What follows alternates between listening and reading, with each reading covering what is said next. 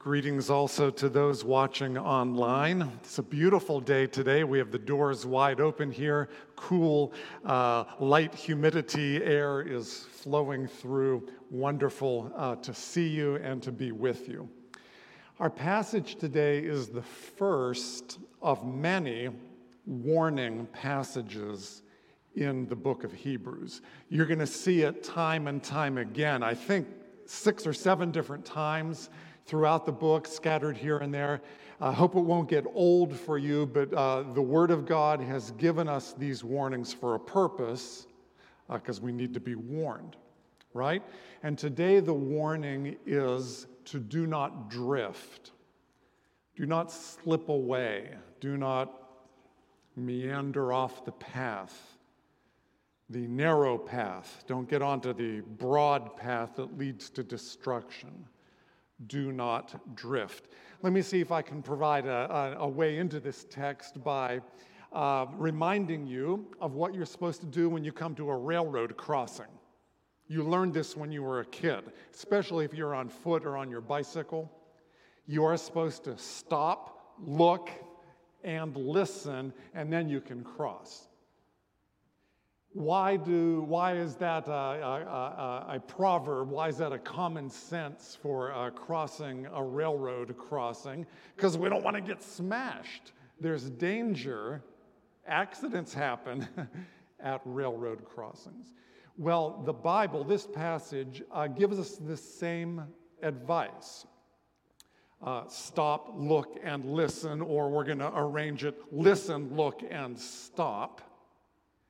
The danger, of course, is not a railroad uh, crossing. The danger is drifting from our most holy faith. Drifting away. That's what it says, right? In verse 1 Therefore, we must pay much closer attention to what we have heard, lest we drift away from it. First of many warning passages do not drift. Pay close attention. Be careful. Watch out. You don't want to get smashed uh, spiritually. The, uh, the word uh, drift in secular Greek literature from the ancient world, the word drift was used to describe a ship that was coming into harbor aiming for the right place, trying to gauge the currents and the wind, but then the current got it and it drifted past the harbor. And once you go past, what do you do? You can't really turn around and go back. You have to go way out to sea and circle around. Do not slip by, do not drift. The word can also be translated slip. Don't let these things slip. Um, some translations, maybe the one you're looking at, uh, uses that word. And in secular Greek literature from long ago, it was used of a ring slipping off of someone's finger. Don't let the faith, the gospel, the truth slip.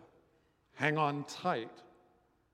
When I was in college, I was wearing my high school class ring and my friends and I were uh, throwing snowballs at each other. It was a beautiful sunny day like this, but there was snow on the ground.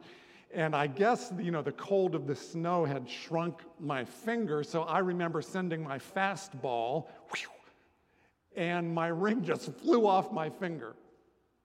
Luckily, I saw it in the sunshine, glittering, and I saw the, the general area where it landed, uh, even though it embedded itself in the snow. I was able to find it, and the Bible says, don't let your faith slip. Don't let it drift. Maybe you've been swimming in the ocean. Maybe you're splashing and maybe you're body surfing or something, riding the waves, and you're having a good time. But then um, you look up and you look to the shore and you don't recognize anything. Uh, you don't see any people that you recognize. You don't see any landmarks. Uh, your family's a red and white beach umbrella. Like, where is that thing? Because the currents have taken you. You have drifted. Now, hopefully, as you head into shore, you'll be able to figure it out and you've got to go this way. But uh, if you've drifted too far, um, you're lost. Do not drift, don't let it slip. And the Bible gives us this warning do not drift away because the danger is real. The danger was real in the first century. You know, the author was uh, warning the, uh, the recipients of this letter, Hebrew Christians, and nothing has changed in 2,000 years. The warning, the potential danger is true for us also. I have given you in years past uh, an example of drifting. Let me give it to you again. Some of you may remember uh, the story of Charles Darwin, the great, brilliant uh, scientist. He was uh, born into and he was raised in a conventionally Christian home in Victorian England. He was a son of a clergyman. He himself thought of entering the ministry uh, for a time as you know one of the uh, gentlemanly professions. But while he was traveling the world on the HMS Beagle as a naturalist, he developed his theory that species develop over vast epochs of time. Today we call it evolution, natural selection. He developed this theory. And that led him to reject the Genesis account of creation. Uh, God created everything in seven days. Of course, he was interpreting those days literally, seven 24 hour periods, but he, he said, I can't go there. I don't believe that.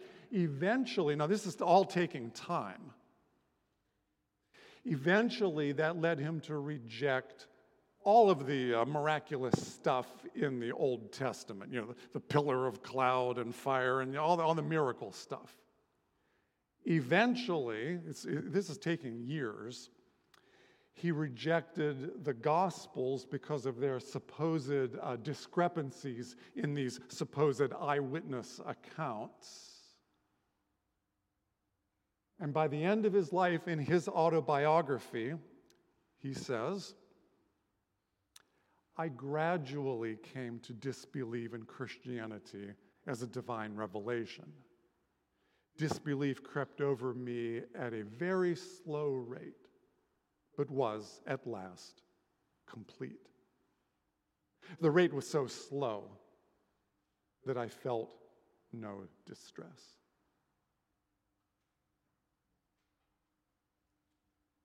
And so the Word of God is be careful.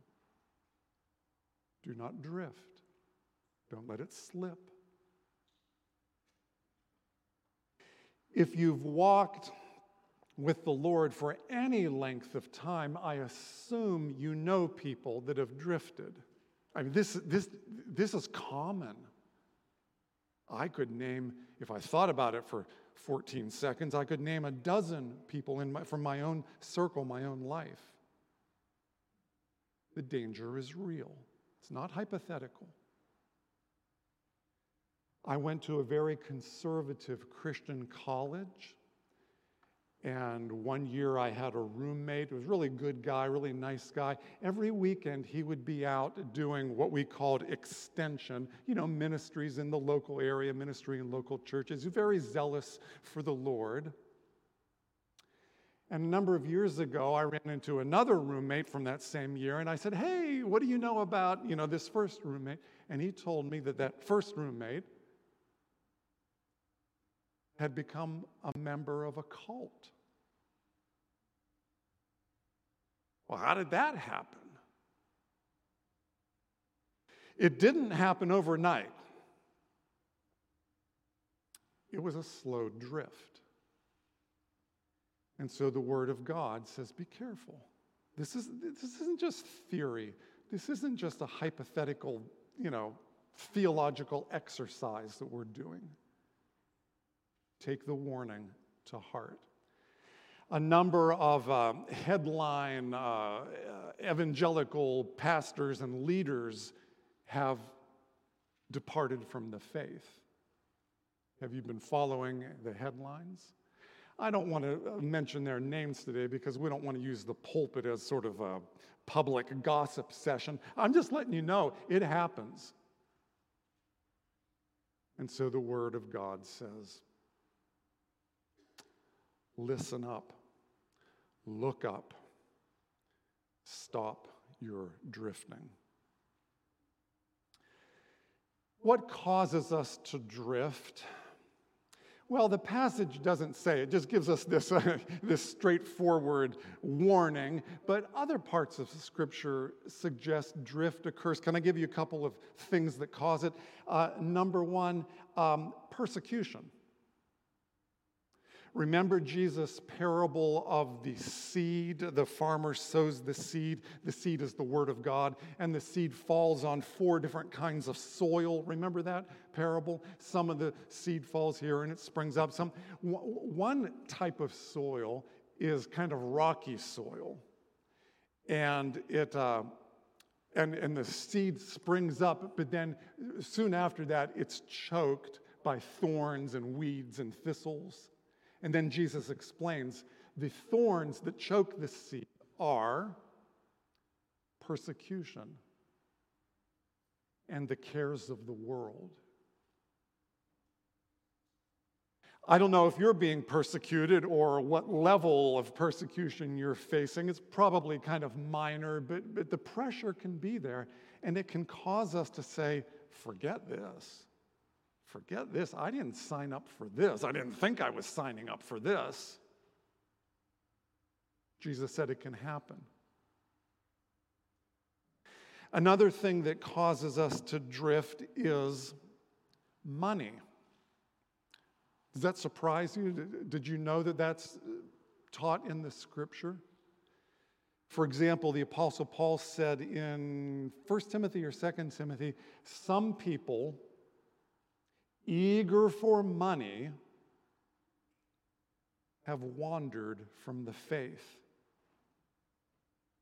They think, wow, money, money is great. I love money. It's worth any sacrifice, it's worth any compromise. Money is more important to me than anything. And money becomes their God.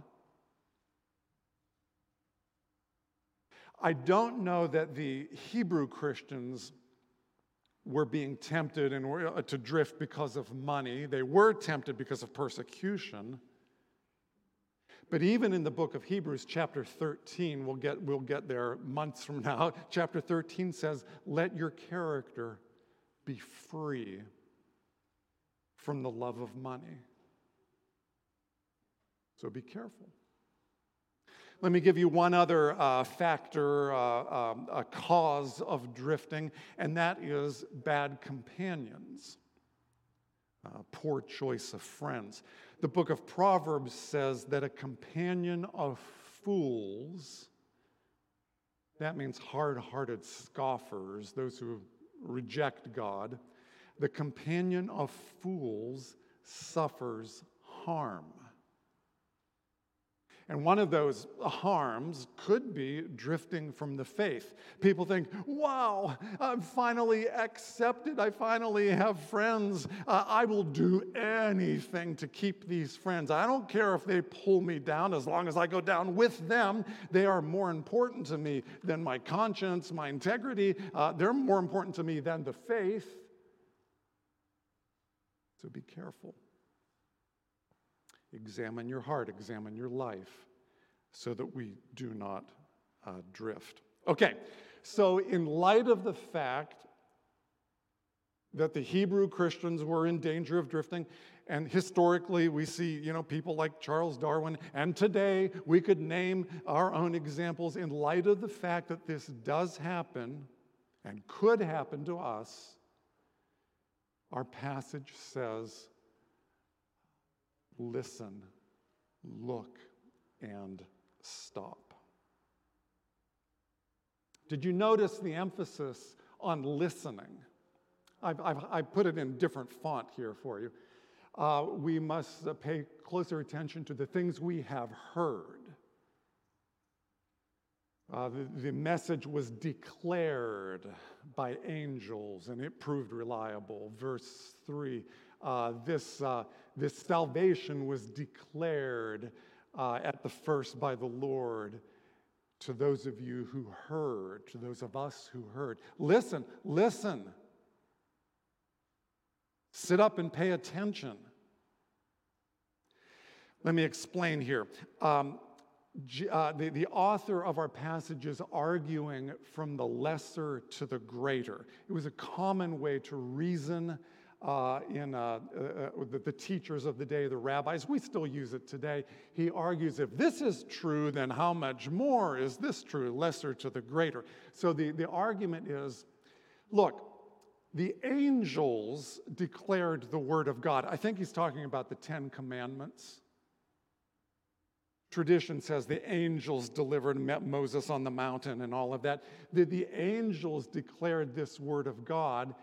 And if their word was reliable and if breaking their word uh, uh, met with retribution, you know, uh, uh breaking the covenant and, and punishment, how much more? How shall we escape? Verse 3 if we reject the word of Jesus, lesser to greater. We pay attention, we, we listen, we, we heed the word of angels. How much more should we heed the word of Jesus? Last week, Pastor Jeff uh, preached on uh, chapter one Jesus is superior to angels. Do you see how that passage is leading into this? Wow, angels are great ministers of God. Jesus is greater than angels. And here he pulls it all together. Therefore, listen to him. Listen to him. Don't drift. Pay attention. So, what does it mean uh, to, to pay attention to his teaching, to, to, to the Word of God? Well, what did Jesus teach? Let's take the most famous verse in all the Bible. For one example, for God so loved the world, John 3:16, that he gave his only begotten son so that whoever believes in him should not perish but have everlasting life. That is the word of the Lord. God sent his son. We need to believe in him so that we won't be condemned. We'll have everlasting life. Hang on to that. Believe that. Base your life on it. It's called the gospel.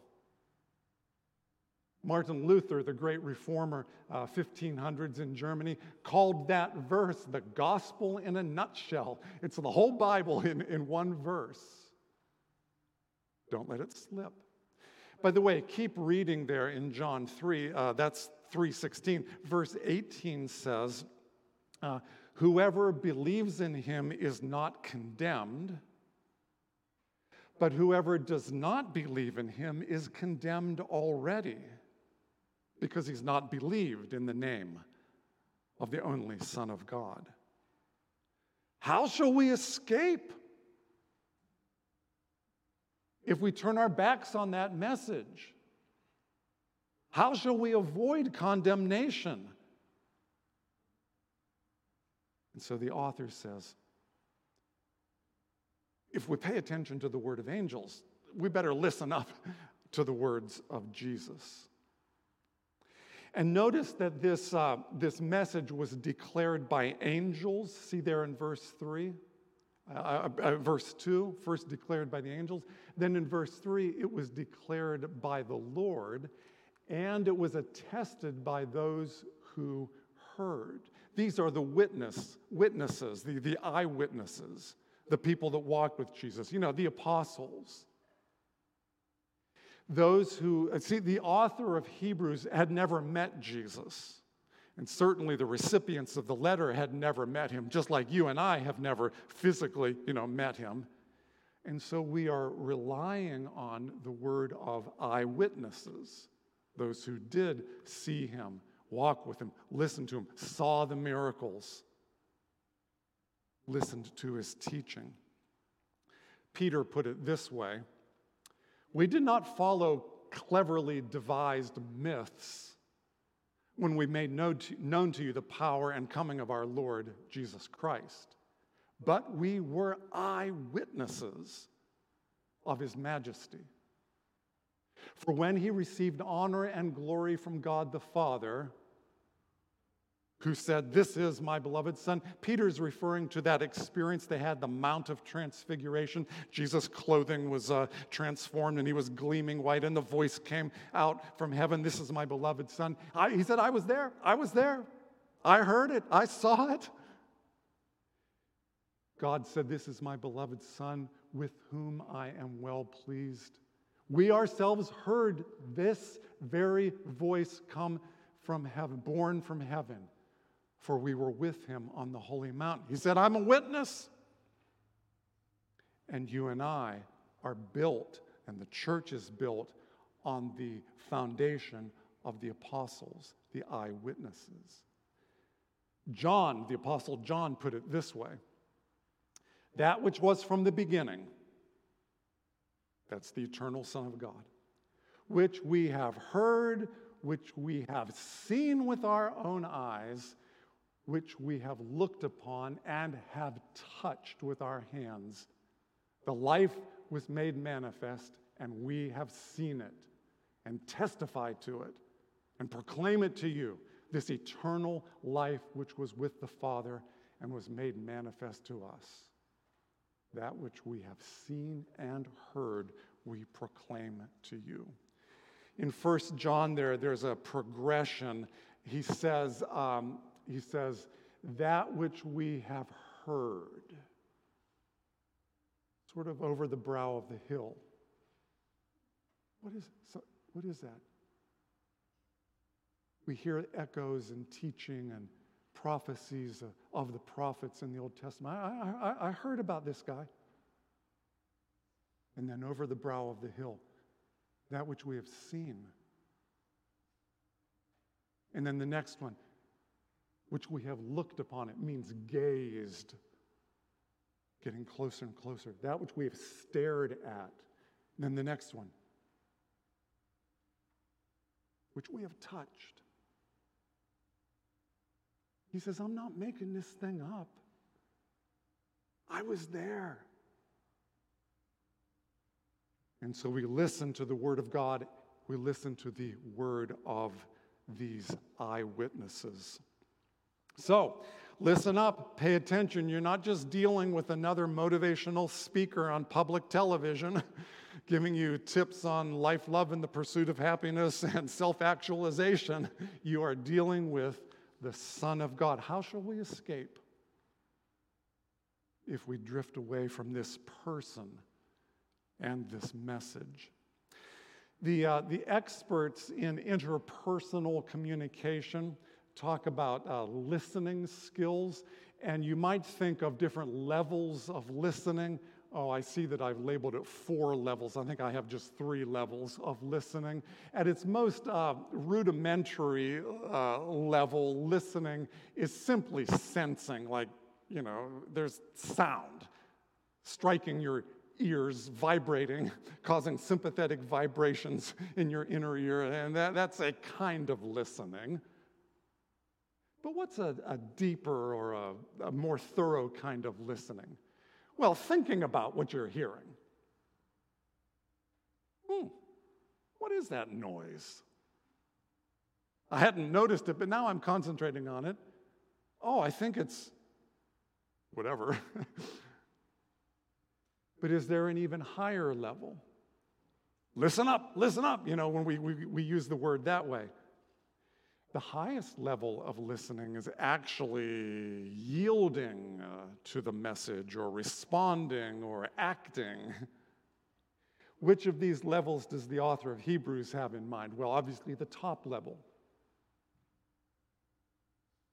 Yield, heed, pay attention, live out. Don't drift, don't drift. So, the first way to guard ourselves from drifting is to listen. Listen to the, yes, the word of angels, the word of Jesus himself, the word of the eyewitnesses, the apostles, the prophets. Listen. So, how are your listening skills? Do you have disciplines to receive and ingest and respond to the Word of God?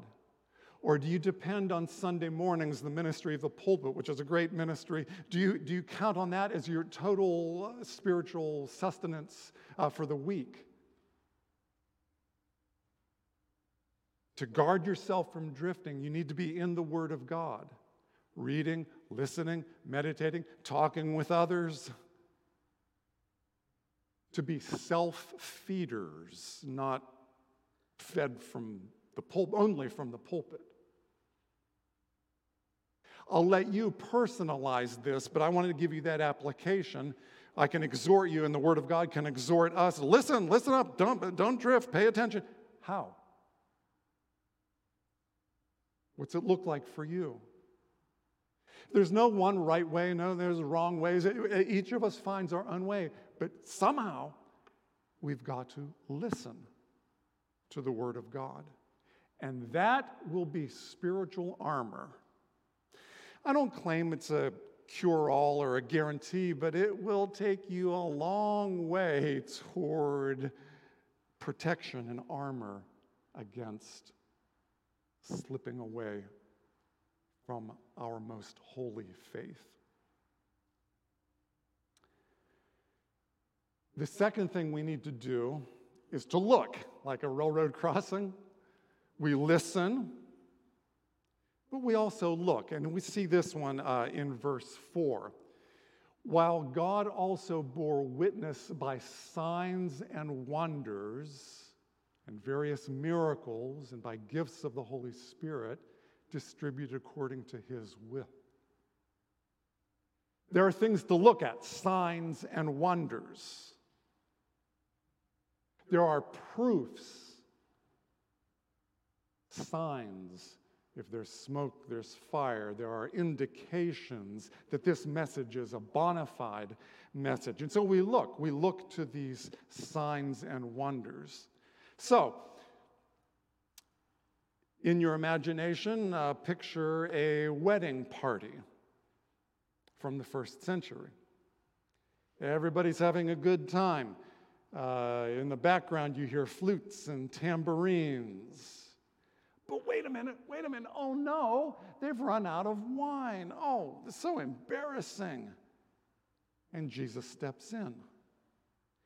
And somehow, with some way, with power over nature and with compassion for the people, he turns water into wine, gallons of wine. They keep pouring out serving jug after serving jug from these big uh, clay pots.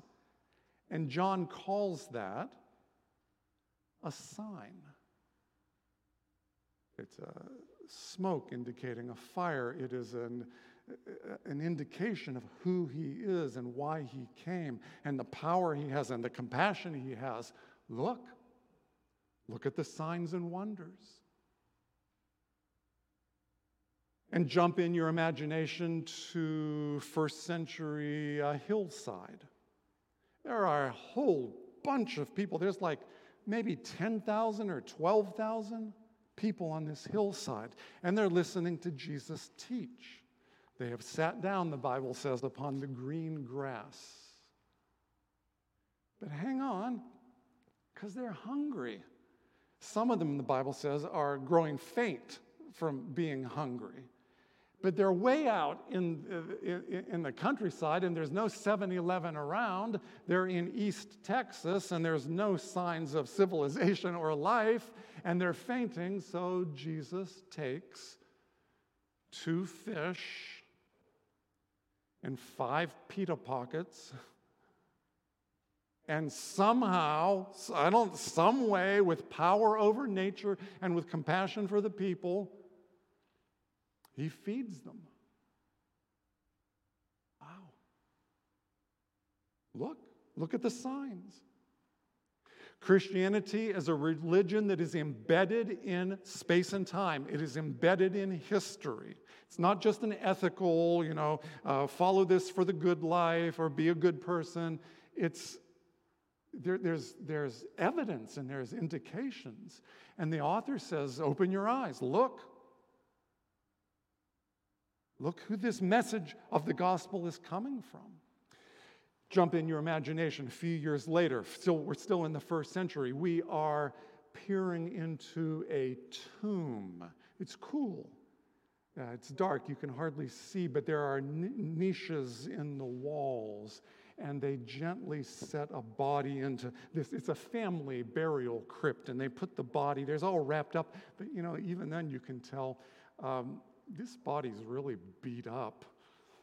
They must have must have been a bad death and they gently put the body there and then they go to the entrance and they, they're using crowbars and they, and they roll this big stone into a trough and it's there and it's not going anywhere without multiple people to get it to move the stone away and everyone's very sad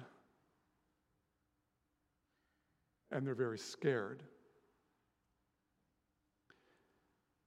But then a day or two later, the ladies come to, to finish the burial process. And the stone is rolled away,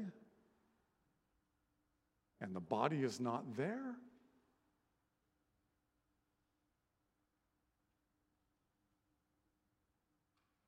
Open up your eyes. Look at the signs. Christianity is embedded in history. It does take faith to be a Christian. The Bible's clear about that. Without faith, you know, you can't please God, and we are saved by faith. But it's not some blind leap in the dark. It's not believing in spite of your reason. The two are joined together faith and reason and evidence and history, the signs. So, to keep from drifting, listen, look, and then stop.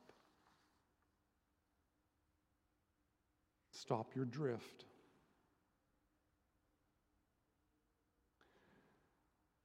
So, as your friend, as your part time pastor, may I speak to you and urge you to not drift from our most holy faith. It does happen, you know. I could name a dozen public figures, Darwin, whatever And we must be careful to stop this slow, glacial process of drifting away from God. Can I give you some signs that you may be drifting? And this comes, these signs, uh, these come mostly from my own experience uh, in the ministry. They're not pr- directly in our text, but this is what I've seen. One sign is that you find it very easy, easy to separate from fellowship. That you quit coming to church, whatever, going to youth group, whatever. And that often is a sign of an internal change of worldview or faith or values. And so, if you find yourself on that road, be careful. Do not neglect gathering together, as is the habit of some. But all the more so as you see the day, the day of judgment, the day of the return, all the more so as you see the day approaching join together and fellowship. Another indication, just from my own experience, that you may be drifting is that you suppress doubts. I'm not saying you have no doubts. I, I, think all of us have doubts. I actually think all of us should have some level of doubt. I don't really understand people that don't have some level but you suppress it and you pretend like everything is fine and you don't talk about it and you go underground. Yeah, be careful. You know where that path leads. At Crossbridge, you are safe. You are among friends. All of us doubt. I doubt. All of us wrestle. Talk about it. Christianity is a strong faith, it can, it can handle our questions. Be careful about suppressing your doubts. That leads us this way. One other uh, indicator that you may be drifting is a bitter spirit. I think a lot of our drifting from the faith really deals with interpersonal conflict. Parents, pastors, whoever, fellow church members, they, are bad, I, I hate them, they're killing me. Bag the thing they're associated with. And if you sense within yourself a bitter spirit, you're a complainer, you're griping about leaders and pastors and professors and parents, be careful. That very easily uh, morphs and grows into actually turning away from the faith itself. Okay, so to avoid becoming spiritual casualties, we need to listen to the word of Jesus and to the eyewitnesses. Find your own way to do that. We need to look, examine the evidence, the signs, the wonders, miracles, and then put on the brakes and stop. And when we participate in, in his power and grace by doing those things, listening, looking, stopping. When we participate with Him, He says, I will make up for any deficiencies you have, and I will hold on to you, and I will save you to the uttermost, and I will uh, uh, be your shepherd before you, walking throughout your life. Because that's the kind of Savior we worship. So listen, look up and stop your drift. Heavenly Father, help us by your power, your grace, your spirit to do those very things. In Jesus' name we pray. Amen.